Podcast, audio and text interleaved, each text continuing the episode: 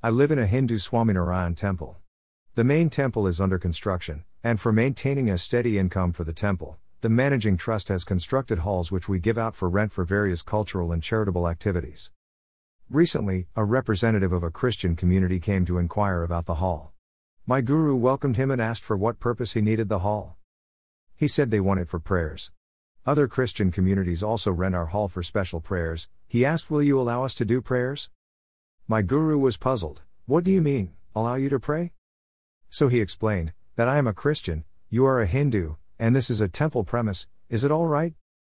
My guru smiled and replied, We do not differentiate between a Hindu and other communities, we have a certain discipline, is all. And to be honest, we like the way you do prayers, your community is more disciplined than the Gujarati and Marwadi communities which visit our halls. There is just one God, and you and I believe in that God.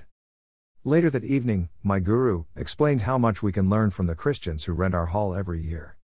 They pray just for an hour, but as our rules permit, we have to charge them for a day, and they readily accept it, saying it is for our God's work, we are ready to spend. Secondly, they clean the hall, using their own cleaning tools.